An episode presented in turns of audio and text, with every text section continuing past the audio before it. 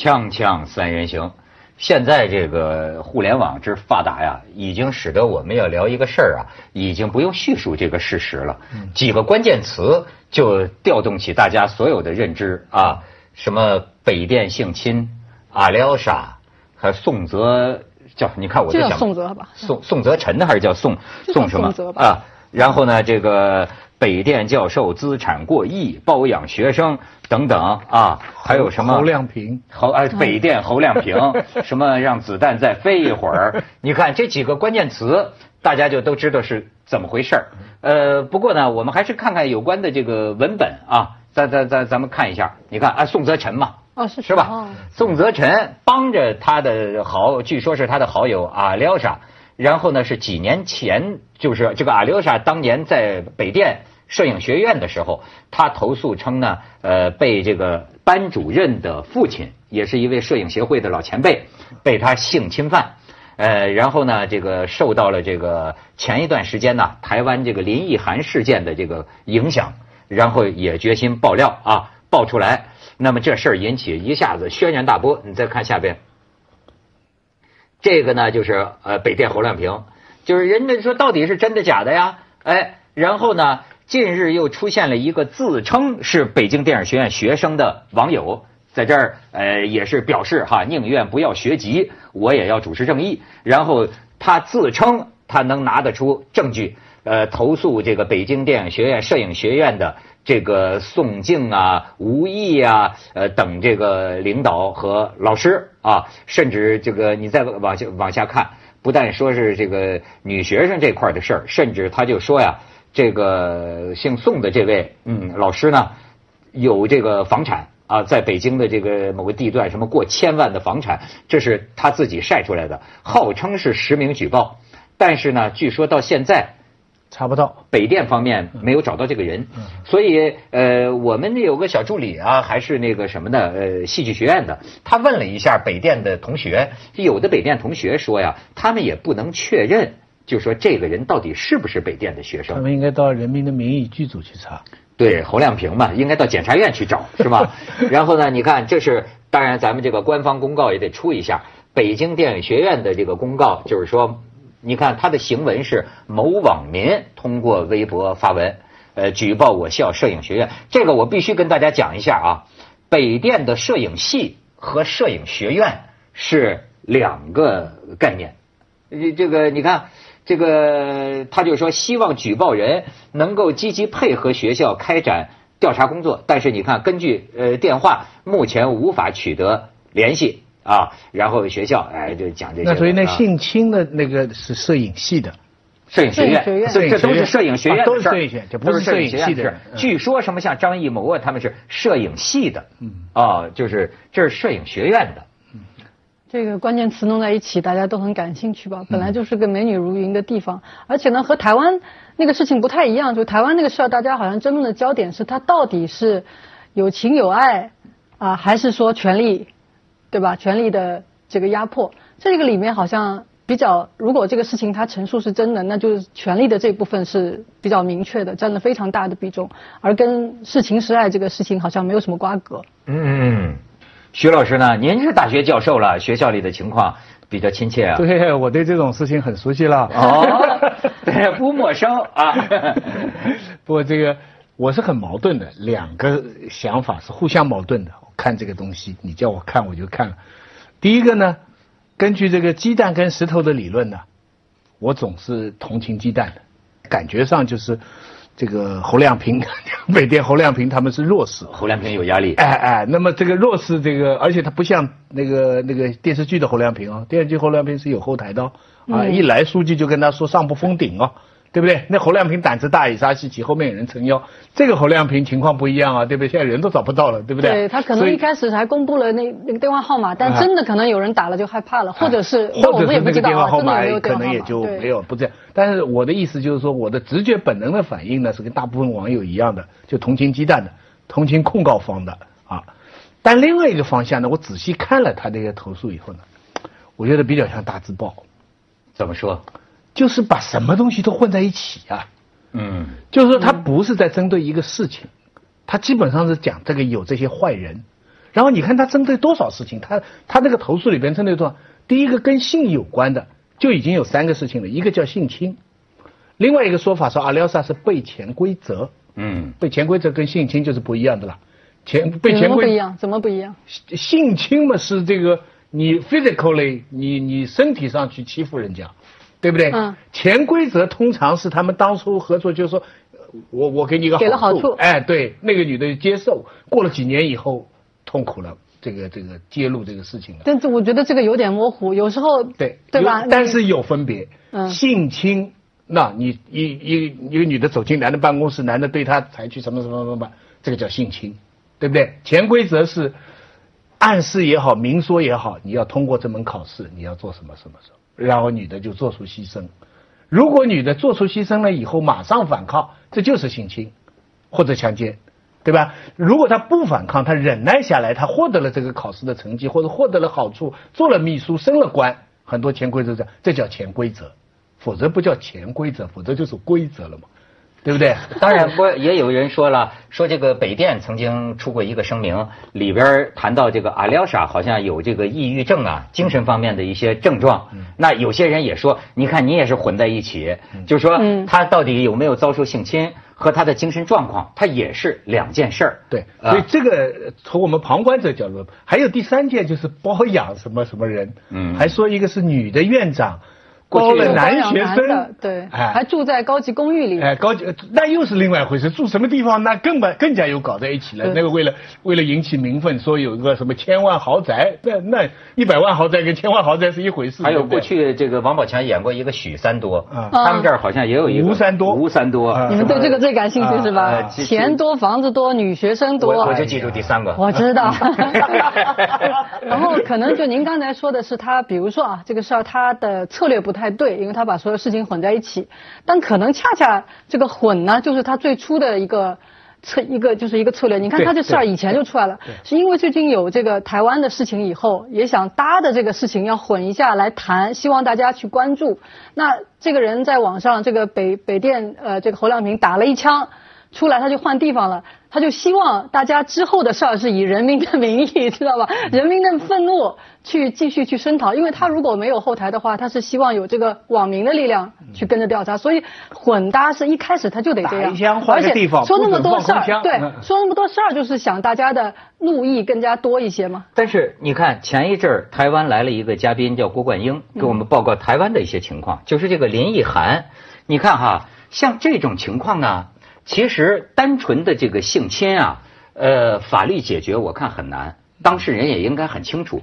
几年前的事情，小说不能作为证据，对吧？而且现在似乎有一些个声明可以作为佐证，就是说也有可能林奕含和这个老师发生关系是在他成年，比如16岁或者18岁，就不是像原来小说里边大家理解成13岁，对吧？当然可能也有权利关系啊，可是呢。 你看很多性侵，所以为什么咱们鼓励广大的这个妇女啊，碰到这种事，你生活在现代社会，如果真准备法律解决，第一要留证据。你看人莱文斯基都知道留条内裤呢，对吗？就裙子吧，裙子。啊，你看我想的怎么更深入一点？就莱文斯基都对，没有裙子也得留内裤。你就是一个内裤不稀奇，对吧？裙子才一个证据，而且呢，你。 这事儿不能君子报仇，10年不晚。对，10年之后说不清了，因为毕竟你看，我现在觉得啊，这个事情啊，从来有2个层面，一个叫理啊，一个叫事。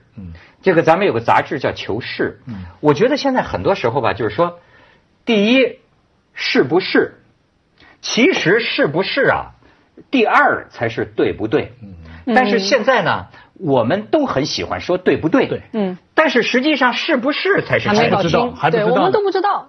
但是聊半天这事儿有没有我们都不知道。哎，但是我们都知道性侵是不对的，对，那个潜规则也是不对的，尤其不能对阿廖沙这样的女生。而且不是，这反过来，女老师包养男学生，性侵男学生也不对。而且你知道这个，我觉得说他性侵、包养那性质又不一样。哎，你就是说他把很多事儿混到一起吧。我现在也真。 是觉得今天的舆论场上啊，真是有这么一个特点，就是什么特点呢？就比如说，我就说这个，它是不是和对不对，怎么搅和在一起？你比方说啊，我说那个，哎，徐老师，对吧？他打老婆啊，他家暴，这样的人可以为人师表吗？今天多少妇女啊还在遭受着家暴的侵害？你注意到没有？然后后面大段都是讲家暴。对，他问题在于呢，他这个是不清楚的。这实际上徐老师没打老婆，相反对老婆特别好。那么，可是你发现没有？这个是不一定清楚，但是为什么很多人共鸣呢？他对不对？很多人有共鸣，因为很多人确实遭受家暴。一听，对啊，确实很多人就是这个横行不法，是吧？自己办公司啊，自己违规的有这个房产贪污腐败，甚至是有些人这个乱搞女人，这些是他这个你明白吗？可怕的是事儿也许弄不清，但是这个理啊。所以事情的原委呢，他北电不是说现在他们立案调查吗？因为这些人被点到的名字的人都是负责人、教授，他们当然也说找律师要捍卫自己的名誉，要控告别人。我姑且这些是要严肃调查的，但另外一个就是网民的这个愤怒，就是事情变得那么大，因为他们其实不一定是针对这个事情你将来可以公布出来说，他比方说。包养有，性侵没有，或者倒过来，这诸如此类，对不对？或者女的包养男的没有，男的包养女的有，等等的，你可以事实公布的。但是民众为什么对这些事情就是一看就像你说的，就像我刚才讲的，我第一个就同情他们，我还一个教授不对，对不对？这个就是他刚才讲的蛮对的，我们一下子就跳到了对不对的角度了。不过我倒觉得你过滤了，是什么呢？那些。一开始上来就谈对不对的人呢，他未必自己不知道这个后面是不是还没搞清楚，他是揣着明白装糊涂。因为比如说你在网上发这，我不说这个事情哈，如果咱们说一些别的就是现象级的这样那样的帖子，有时候那些人也知道细节不清楚，但是他推出来后面他就知道有跟帖，有什么，他有经济利益在里面，所以他谈的他推的是这个，他其实想要的是别的。对。而谈的人呢，跟帖的人其实也是自己看着这个事儿说的别的，咱们说的都不是一件事儿。其实这叫借他人之酒杯啊，浇自家之快垒啊。咱们去一下广告。锵锵三人行广告直播间。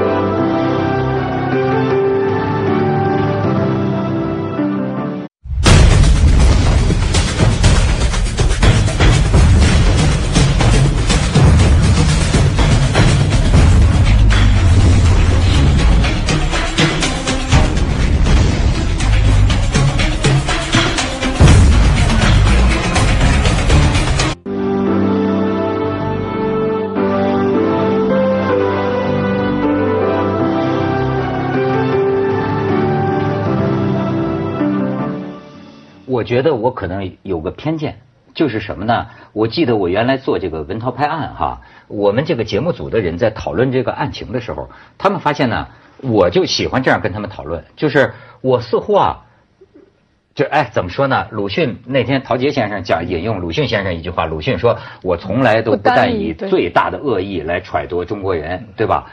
这个做评论没有问题，但是后来我一想啊。这个鲁迅的法治观念有点问题，如果是用在法律上，他这有点疑罪，你不符合疑罪从无啊，对吧？你应该假定无罪，对不对？对吧？疑罪从那假定无罪，你是英美系的，那可能也有别人就是先假定有罪。不是，所以我就说我在做这个文韬拍案的时候哈，我为什么组里面研究这个案情啊？我老是站在被告这一方，就似乎啊，甚至我觉得可能是不是我这个态度会招骂，就是说。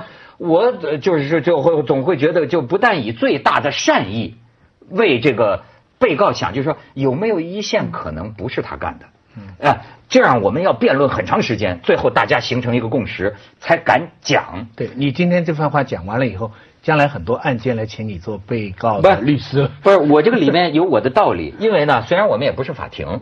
但是呢，舆论的大棒就要砸下，所以为什么？因为原告经常是受害者，对吧？但是呢，如果你告错了，那么这个悲剧啊，不光被告受害者啊，真凶也不原告所受的伤害并不能真正得到昭雪啊，是两个加起来更大的伤害啊。所以为什么我经常就在说这个，他是不是？很重要，就是所以你按照我说的这个，咱们不但以最大的善意去理解的话，我就想提出一个问题。那么，北电他的这个态度是为了什么呢？比方说，咱们是觉得他是想怕这个对学校影响不太好，还是说觉得这个事儿啊没法查，或者说这个事儿是太严重了问题？这也就是这两种可能。嗯，要么呢，这是诬告。他们觉得会损害他们学校的名誉，或者是小事，怕他损害学校荣誉；要么是事情可能太大，没法来收拾。所以你知道，有一个网友给我这个微博一句话，我讲的蛮对。他说：“性情很普遍，不让评论才是奇怪了。”嗯，你明白吧？所以这种潜规则性侵啊，当然总体来讲数目很小了。但是像类似的事件其实到处都有了，公司也有，学校也有，医院也有，对不对？但为什么这件事情就它权力很大呀？很多大的媒体都不可以评论的。你从另一方面来讲啊，就是比如说，假如说这个事情是，咱就还是说疑罪从无吧。假如是没有的话，那这个满世界嚷嚷。是不是对这个人的这个伤害也已经构成，不是无可挽回？对，那就更要让他要有一套机制来澄清啊，更要有个法律或者透明。但是呢，还是我前面讲的，我现在同情这个阿廖沙呀，就是比如说我不了解内情啊，那比如说这种查无实据的事情，你说我性侵，你要没有证据，现在他的律师不也发声明吗？那发声明就告啊，告你诽谤啊，那你是诽谤吗？那他不是要受罪吗？你说谁要受罪？你说那个阿廖沙呀？假如他拿不出证据来，假如对方到法庭告他，你诽谤，你说我多年前性侵害你，有证据吗？他除了物证还有人证呢。你看他说的这个故事里面，好像感觉是当时同学都知道，别人不是就说有一个那个同学就还说嘛，这个事情这个人就好像说性侵这个女生挺常见的，怎么就他唧唧歪歪？好像我看上去啊，这个阿廖沙这个人人缘不是很好。那啊，但至少就这事儿大家都知道，咱们都没有司法实践啊，我们不知道。你比如说要这到法庭上说，他说他徐老师当年怎么着我了，对吧？然后你看我同学义军，他我当时跟他说过，他都知道的，就是这老师就喜欢这样。那法官就能说就是这样嘛，人证俱在。他肯定有一套查的程序，包括你法律上的，我觉得这就是双方律师的辩论了。那你的原告方呢？肯定就是我找出旁证。我这个事情发生以后，我很不开心，我生病了，我跟家人那段期间我的行为很异常，或者我明明拿到了我的成绩通知书了，我得到好处了，我一点都不开心。那旁边人可以证明这一点。第二，她可能有闺蜜，她讲了这个事情，那更可以来证明。那么她就用这些，包括还有什么她最好的朋友发，对不对？那个宋先生，对不对？那这个如果他是真名的话，他出来他也可以作证。那另外一方面，他也可以说，我当时我的这个什么要证明他清白，对不对？而且还可以找出一些证据，证明这个女学生有其他的什么错误，幻想症啊，或者身体啊。那个侯亮平最擅长的不就是零口供吗？零口供人家能把你问出来，零口供都能把你逼出来啊！这个他这个都有办法。这事情你看，你要越闹越大了，以后现在全国人民都在声讨你哦，你赶快承认哦，等。对，还有一种情况就是，我又说那个辛普森呢啊，我估计呢。至少一半以上的美国人，实际上是认为他是杀妻的，对，他杀了老婆。我当时就觉得肯定，对吧？他杀了老婆，但是呢，确实最后这个法律上面一讲，证据被污染了，或者是怎么样，哎，他那个属于特别高明了，那么对吧？他的这个作假的方式，或我假定他是作假，就他故意让手肿啊这些，这是特别高明的手法。他的这个情况，多少钱请的律师啊？这个辛普森这个事情比较复杂，他那个陪审团移到了一个白人为主的 county。转了一个地方，所以这个判决以后黑人造反嘛。我那时候就在洛杉矶，那个情况是一个司法不公正，所以呢，他最后这里判他无罪以后，他们用另外一个方法，照样还是判了。对，说到这个事情，你上次你就说啊，你说这个辛普森好像是他借着他本身其实不是一个特别同情黑人、为黑人争取权利，结果这个时候转变。其实你要反过来想，黑人兄弟当时也借他这个事儿才发生。就谁在利用谁，或者谁借谁的身世都不好说。其实现在这个事儿就也是这样。其实呢，是不是一个层面，对不对是一个层面，还有大家聊不聊是另外一个事儿。不，我觉得很不一样。辛普森这种事情就是一件事对一件事，就清清楚楚的这一件事。我觉得比较不安的就是说，现在网民的情绪，包括他控告的方式啊，都是把几件事情混在一起。就像你说的，他是用策略。比方说，他最简单，一个是跟男女性有关的一个事情，第二个是学院里边的权力斗争。他说这个学院有某些人把持，他们开除了什么什么人。作为一个学生啊，对学院里的权力斗争这么清楚，这很罕见的。 啊，就是说什么人排挤什么人，什么老师什么什么，哎，这会不会是这个权力斗争当中的一个人？哎，至少这一部分，那这一部分不构成罪，但是说明他们这些人不好，坏人没有。还有第三部分，就是说他们贪污，然后住好房子。嗯，这个他一下子搞到三个东西了，性是最敏感的东西，这是第一个。第二个就是权力运作里边有没有不好的东西，第三个就是。 那个贫富，大家这个仇富心理，我觉得哇，你住了千万豪宅，你包那个男生，你还要住千万，你看这个就是你讲的，他有意无意的运用了一个策略。然后我觉得中国人现在对不对是要讲究的，但是还是要分门别类，叫把一件事情不是拆开了以后呢，影响就没那么大。它编在一起，整个是一个权力大厦。我觉得他想借这个性侵的事儿，就是把这个好像抽一根棍子出来，把这个大厦给弄倒了。北电，那这个都要接上北电啊！你现在是哪个地方一个师范学院的性侵没有这么大的？你看，他就所有电视剧最好看的电视剧的要素都有了啊！嗯，北电纸牌屋。 锵锵三人行，广告之后见。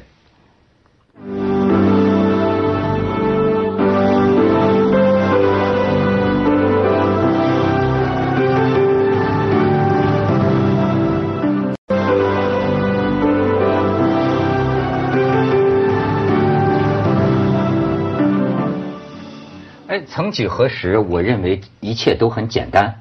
其实到今天，我都认为很多事情都很简单。 比方说，你觉得我说错话了，观众觉得我说错话了，那到底是不是错了？查一下，错了就道歉，就我觉得这很简单，对吗？但是呢，包括像这个北电的这诸如此类的事情哈，哎，他有人要举报，也闹出来了，那我要是院长的话，那就查查呗。对。可是呢，有的时候甚至于有没有另一种情况，就比方说如果是个人。 在网上发一个说我学校怎么着，我就去查一通，整天那100个人出来说我查100起，我这成了什么了？这疲于奔命，会不会有那么一种？对，维稳思路本来就不是该校长查的事儿，真有人出事儿，应该检察院或者有一套司法系统啊。哎，但你因为现在不是阿廖沙在告他们，现在是这几个教授在告这个侯亮平他们。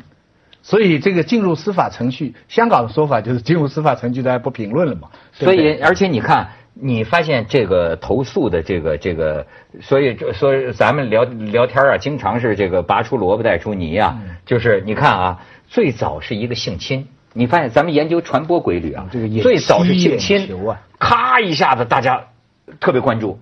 然后呢，这个性侵之后。 引出的是政治，对学院里的政治派系，对这个院系，包括一直联系到这个姓宋的这个院长上任以来，他的施政如何？对啊，然后他们彼此就是在外头，台湾嘉宾说的蓝绿，在外头做什么生意？对，哎呀，有什么房产？这不大像是一个学生的观察角度。你知道，就说我就觉得这是现在，就是说我们过去说这个脱口秀啊，两大话题也是以两大忌讳，性跟政治，还有第三个。 就是贫富悬殊哦，那就房子有多大？这个是老百姓眼睛，就是说又眼睛一亮，千万！你看北京现在这些地段，千万根本不稀奇，对不对？但是一讲出来还是很大。会不会有这么一种心理啊？假如说我在生活当中，我经常是个被侮辱与被损害者。